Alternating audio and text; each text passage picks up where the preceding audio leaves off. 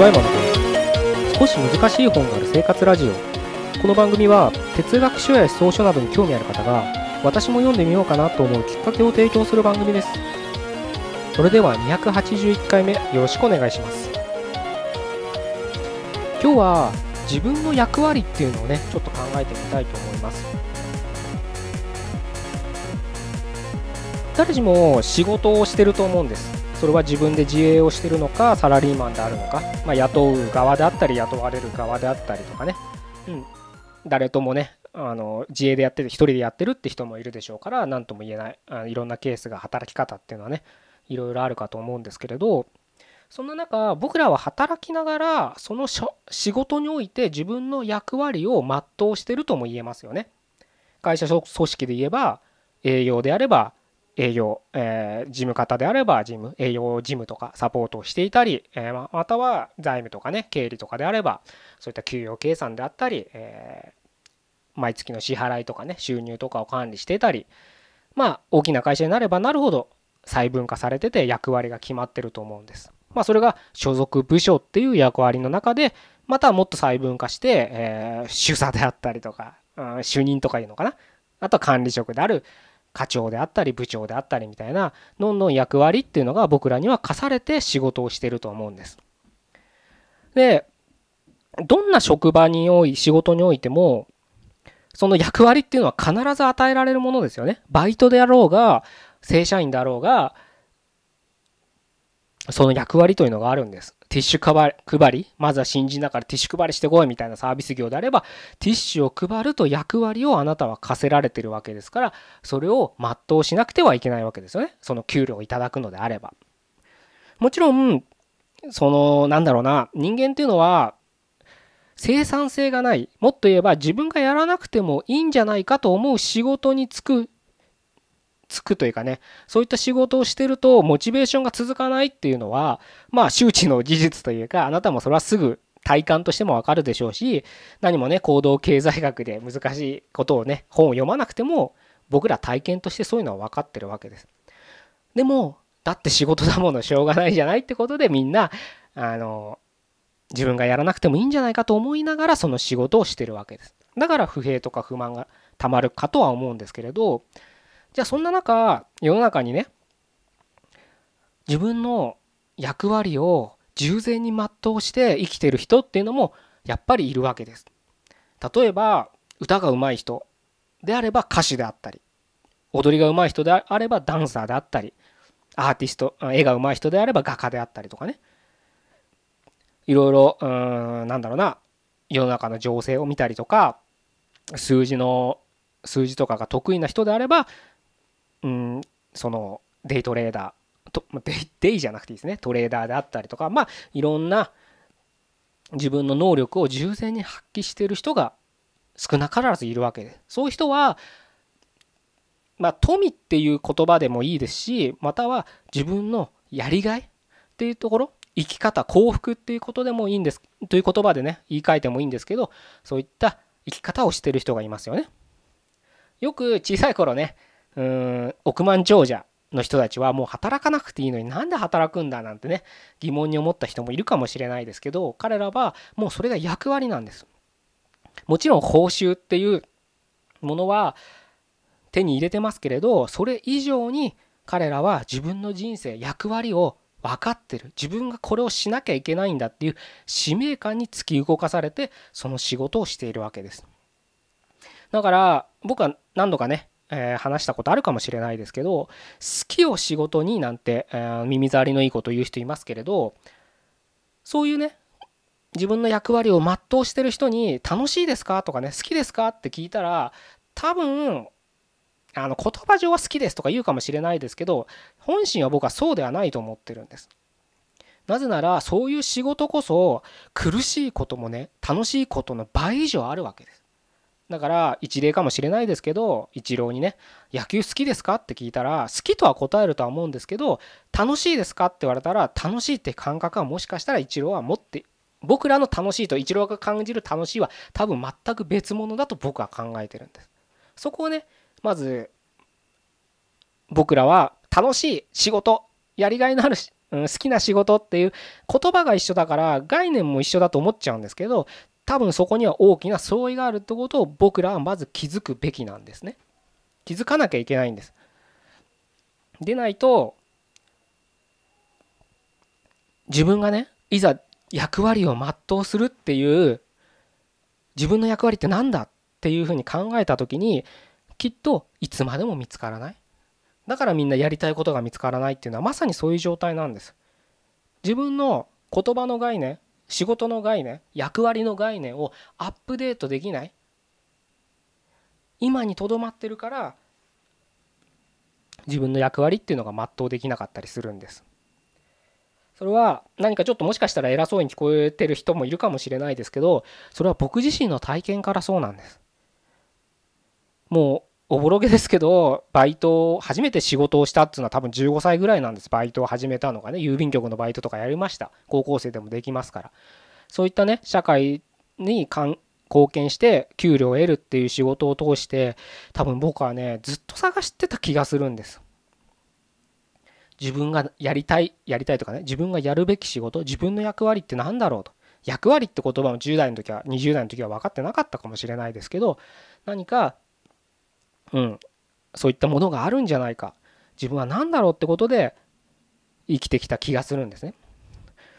で気がするっていうのはなんかよく分かってないのかもしれないけどやっぱり自分がねサラリーマン時代何回も転職してたりとかするのも、ま、多分そういったね潜在意識があったからかもしれないあったからこそだと僕は今思うんですね。で今日お伝えしたいのはその役割ってじゃあどうやって見つけられるんだって話なんです。多分そこが皆さんも興味ありますよね。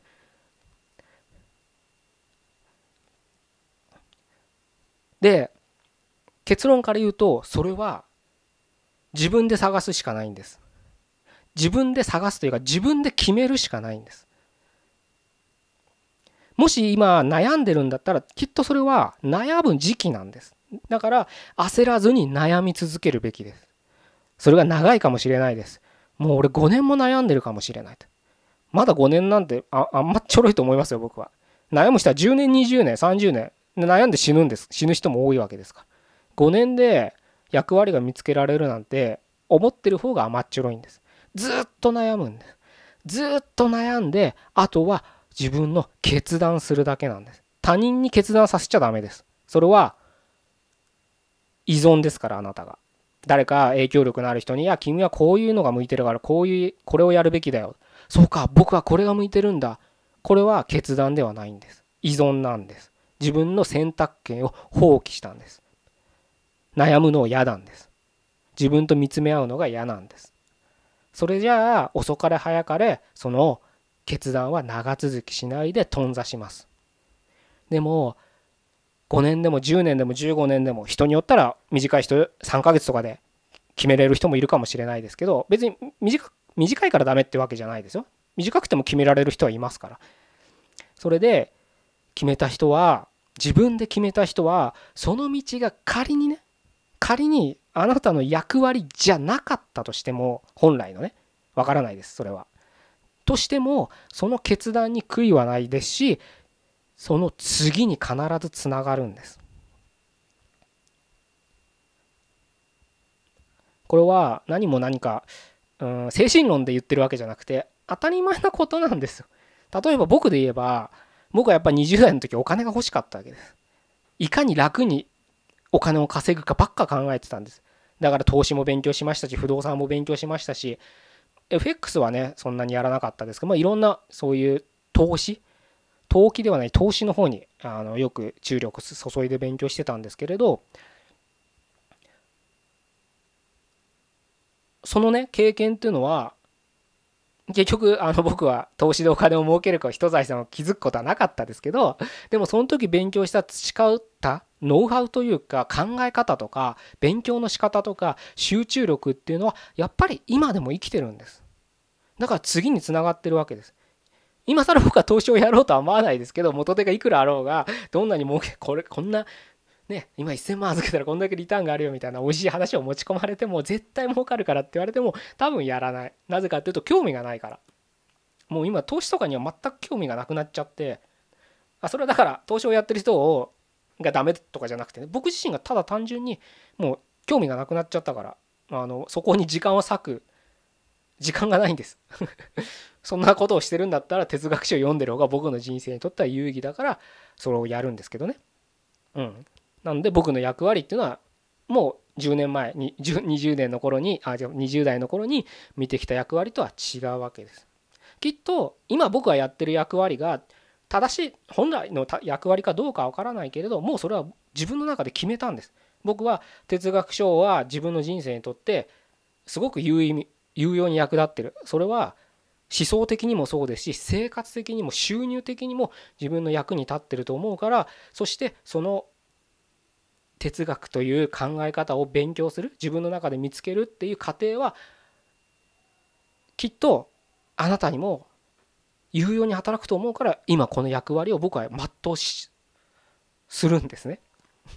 勝手にやってろよって話かもしれないけどなぜか僕はそれは僕の今の役割だと思ってるからまあこうやって毎日音声で話したりとか読書会を定期的に開いたりとか、まあ、セミナーをやったり定期的に有料無料問わずさあの商品をね提供したりしてるわけです。なので自分の役割っていうのが何だろう？自分のやりたいことって何だろう？ってみんな悩むのは分かるんです。僕自身も悩んでたからすごく分かるんです。でもその悩む期間は